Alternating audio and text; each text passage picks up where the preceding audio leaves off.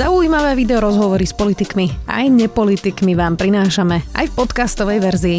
Moje meno je Zuzana Kovačič-Hanzelová. Vítajte pri relácii Rozhovory ZKH v audioverzii.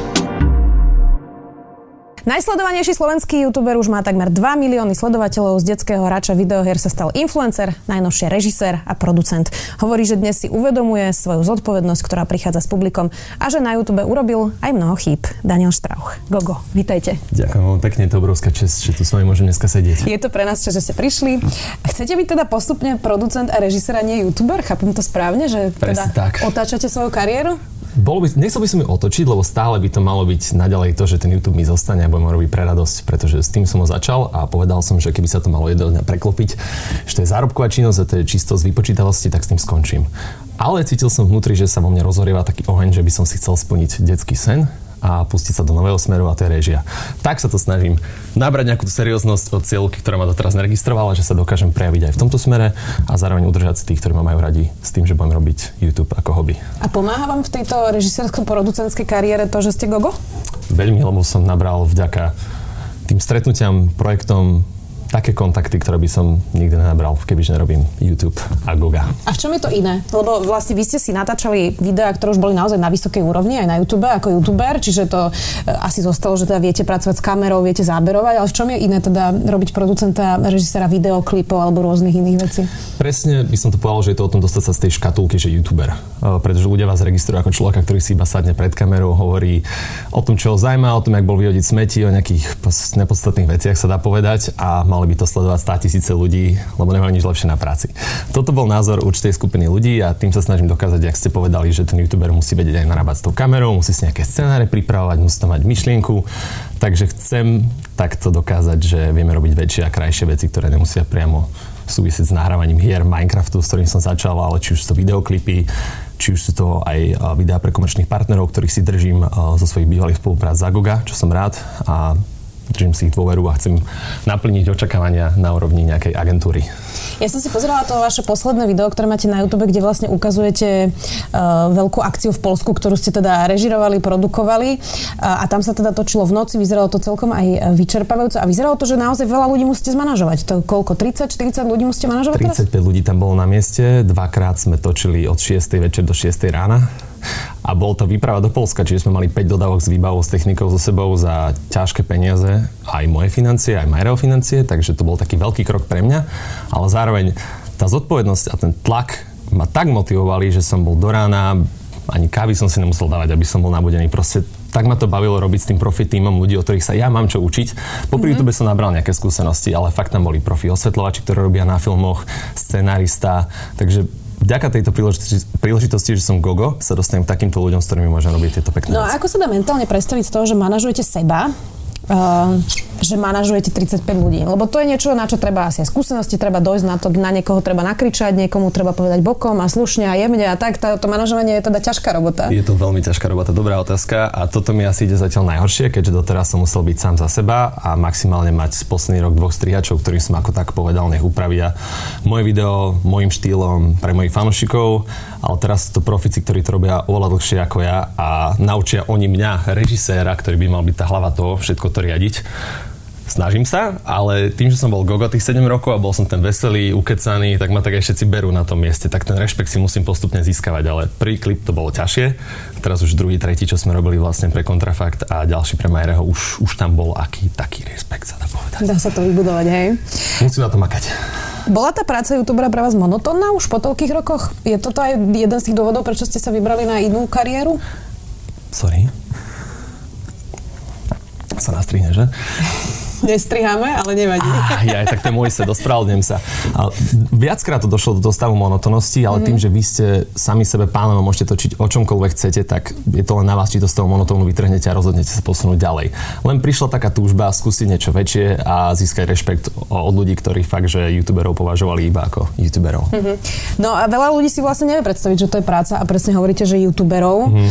Uh, Ale ono to je hrozne ťažké, keď sa človeku nechce, alebo máte vlastne tú seba disciplínu vymýšľať akože obsah, aj keď človek úplne nie je plný nápadov, to asi nie je úplne len tak, uh, banalitka. Je to celé na vás. Či už to je obsah, spracovanie, musíte byť furt pozitívne naladení, ako sa dá povedať, pretože nechcete na tých ľudí prenašať tú negativitu, nechcete s nimi riešiť vaše osobné problémy, to musíte hrubou čiarou odrezať, držať nejako v tom súkromí, ktoré zároveň s nimi vo veľkej miere zdieľate, pretože to je to, čo ich baví najviac.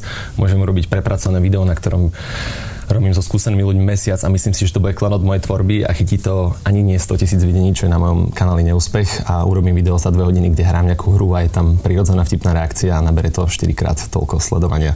Takže naozaj je to alchymia, neviete, čo bude fungovať u vašich fanúšikov. Mm. Treba sa riadiť tým, čo chcú oni, ale v prvom rade musíte robiť to, čo chcete vy, s čím ste stotožnení, inak to je z toho cítiť. Veľmi veľa, uh, alebo teda veľmi dôležité je, keď máte veľkú moc a teda veľké publikum, zvažovať, že čo s tým urobíte. A teraz sa pýtam aj preto, že množstvo influencerov robí napríklad reklamu na alkohol a má veľmi veľa tínedžerov medzi svojimi sledovateľmi. Deti majú depresie dnes z Instagramu, lebo vidia dokonalý život, drahé kabelky, úžasne šťastné páry, ktoré sa nikdy nehádajú. Rozmýšľate nad týmto, ako vplývate vlastne tým, aký obraz o sebe vlastne viete aj pomerne ľahko asi na Instagrame vytvoriť? Najviac otázok na túto tému na mňa prišlo práve, keď som dovršil 18, keďže tomu YouTube sa venujem od 15 a tie čísla veľké prišli pomerne skoro, čiže keď už som mal 18 rokov, som mal milión odberateľov a veľkú zodpovednosť ovplyvňovať ich a ich názory, takže som sa snažil byť apolitický počas celej mojej kariéry a keď som mal nejaký názor a naozaj som si stál za ním, tak som ho vyjadril, ale vždycky som vyzýval svojich divákov, nech majú kritické myslenie, nech si dohľadávajú podklady a nech sami si na to robia svoj názor, že ja ich nechcem manipulovať, nechcem, aby to boli moje ovečky. Takže vnímal som tú zodpovednosť, nebral som spolupráce presne, ak ste povedali, s alkoholom alebo dá sa povedať, s tabakovými spoločnosťami. A, Áno, jasné, akože 99%, ako som v viacerých rozhovoroch povedal, spoluprác sme zrušili, pretože som chcel udržať ako takto svoju tvár a dôveru tých fanúšikov, lebo ten vzťah toho tvorcu s nimi bol, dá sa povedať, kamarátsky. Dneska už tá medzera medzi tým tvorcom a divákmi je väčšia, pretože aj veková hranica mňa a tých najmladších už je širšia, už mi vykajú najmladší diváci sa dá povedať na ulici, čo je celkom funny feeling. Mm-hmm. A, ale ako tak proste môžem sa na svoj kanál pozrieť po 8 rokoch a nehambím sa. Som s tým absolútne stotožnený. Uh-huh. Uh, vy máte priateľku už teda od strednej školy. Ona je tiež youtuberka, influencerka. Pomáha to vo vzťahu, keď ste obaja z fachu? Super otázka. A neboli sme pôvodne obaja z fachu, pretože ona bola grafička teda, ja som bol fotograf, boli sme v jednej triede, dali sme sa dokopy v treťom ročníku, keď som už ja točil. A nejak som ju do toho dotlačil presvedčil, donútil sa až da povedať, pretože ona je trošku introvert, ona je iná ako ja. Ja prídem do spoločnosti, keď som s ľuďmi celý večer na všetky strany skáčem, baví ma to, ži, žijem z toho, z tej energie a ona má tak rád svoj kľud a všetko toto, ale tým, že som celé dní trávil sedím za počítačom a točím týchto vecí, nechcel som, aby ona čakala na mňa v podstate, alebo aj sa tak nudila, dá sa povedať, a chcel som popri tej strednej, aby ten čas využila produktívne, tak som mi do toho namočil, naučil som robiť s tou technikou, ukázal som jej smery, ktoré by mohla robiť a trošku iba popostrčila. Tým, že extrémne šikovná, tak počas tých troch rokov odtedy aj už viac sa to chytila naplno a dneska robí krásne veci sama, ktoré so mnou nemajú nič spoločné a dokázala všetkým, že vie byť samostatná entita ako Luci Puk, že to nie je len gogová frajerka, pretože na začiatku chudinka mala túto nálepku na sebe, ale dokázala sa cez to prekonať. že to krivnilo, že je iba gogová frajerka? A, akože nikdy mi to nevyčítala ani krivé slovo, ale bola z toho dosť uh, dotknutá. Bolo to vidno, lebo chcela dokázať, že ona sama má čo odozdať. Aj sa jej to podarilo, ale nejaké obdobie to bolo ťažké. Idú voľby. Veľa influencerov teraz už začalo postupne dávať nejaké také správy, že koho teda hlavne nepôjdu voliť. Málo hovoria o tom, že koho pôjdu, tak. ale to, koho nepôjdu. To. Vy ste na tom ako? Ja určite pôjdem voliť, ako vždycky hovorím všetkým, že by mali ísť voliť, hlavne mladým a že by si mali urobiť svoj názor na vec. Nechcem priamo povedať, koho pôjdem voliť, stále si za tým stojím, aj keď som na tým veľmi uvažoval dneska. Ale môžem povedať, že pri týchto voľbách mám rozhodne z koho vyberať. Sú to najlepšie parlamentné voľby v histórii Slovenska, tá ponuka, ktorú máme.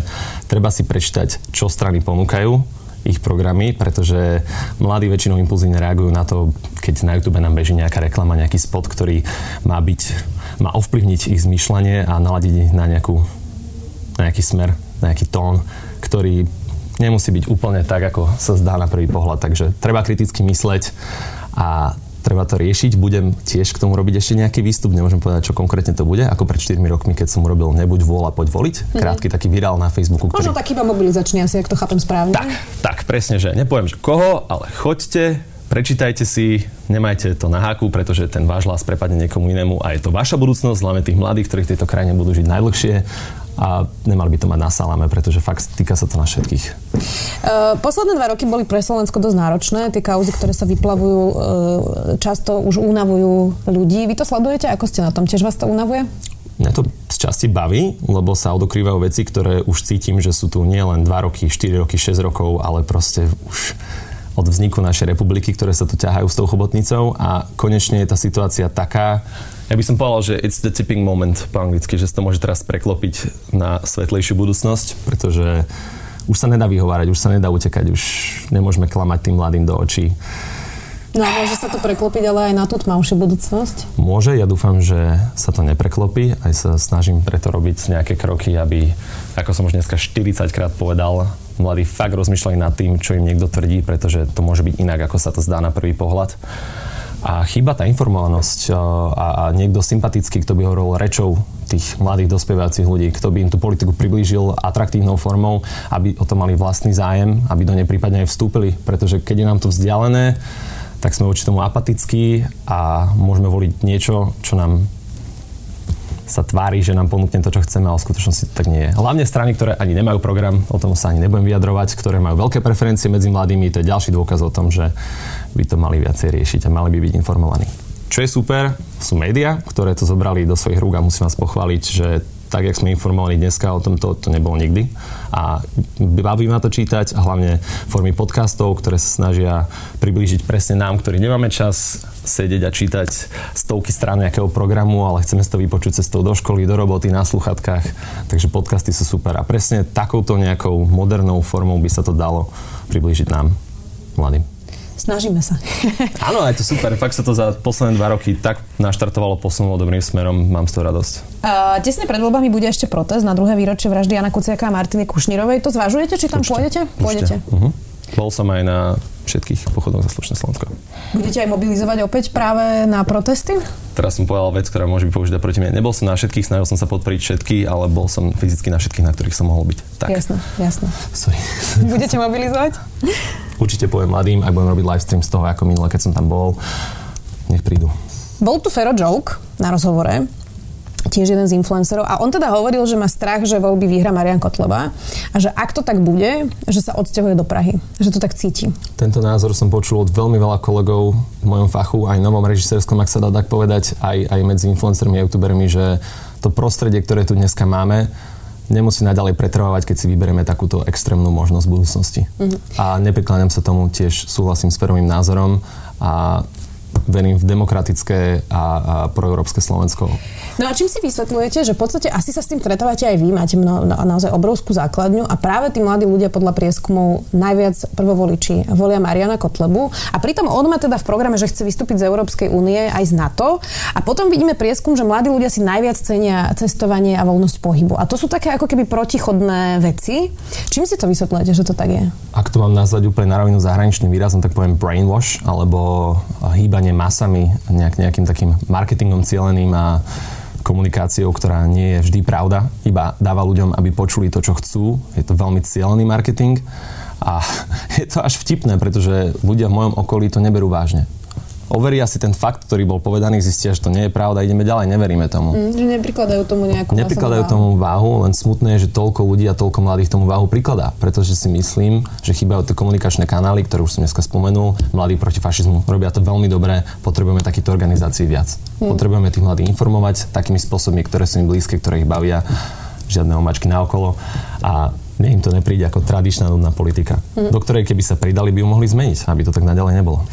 A cítite, že vás ľudia, a teraz možno hovorím vlastne aj o sebe, že vás tlačia do toho, aby ste komentovali aktuálne dianie? Že toto je nejaký tlak, ktorý, ktorý proste cítite? Je to veľmi správne, nemôžem byť za zapatický v tej pozícii, v ktorej som. Je to nejaká povinnosť, spoločenská zodpovednosť sa k tomu vyjadriť, keď toľko ľudí tomu naslucha. Preto tu dneska sedím a som za to veľmi rád, že tu možnosť mám, cítim sa byť privilegovaný. Nie, som like, nie som ani politolog, a, takže nemám mám právo vyjadriť svoj názor. Tak by som to uzavrel a veľmi si to vážim. A niektorí influenceri hovoria, že keď hovoria o politike, napríklad niektorí, keď po, podporili Zuzanu Čaputovú v prezidentskej kampani, takže im časť... Um, ja som tiež veľmi rád za našu pani prezidentku. Že im časť ľudí odišla že ich to nahnevalo a že vlastne to, čo im komunikujú sledovateľi je, že buď nestranný, nekomentuj politiku, uh, staraj sa akurát o seba, toto my nechceme počuť. A ja dneska riskujem, aj určite som povedal viac, ako som plánoval, pretože som spontánne nikdy neplánujem príliš dopredu. A, a bolo to mne povedané tiež, zostane politicky, zostane strany, len teraz už to je taká vyhrotená situácia, že ľudia by nemali mať strach povedať svoj názor. Je to dôležité.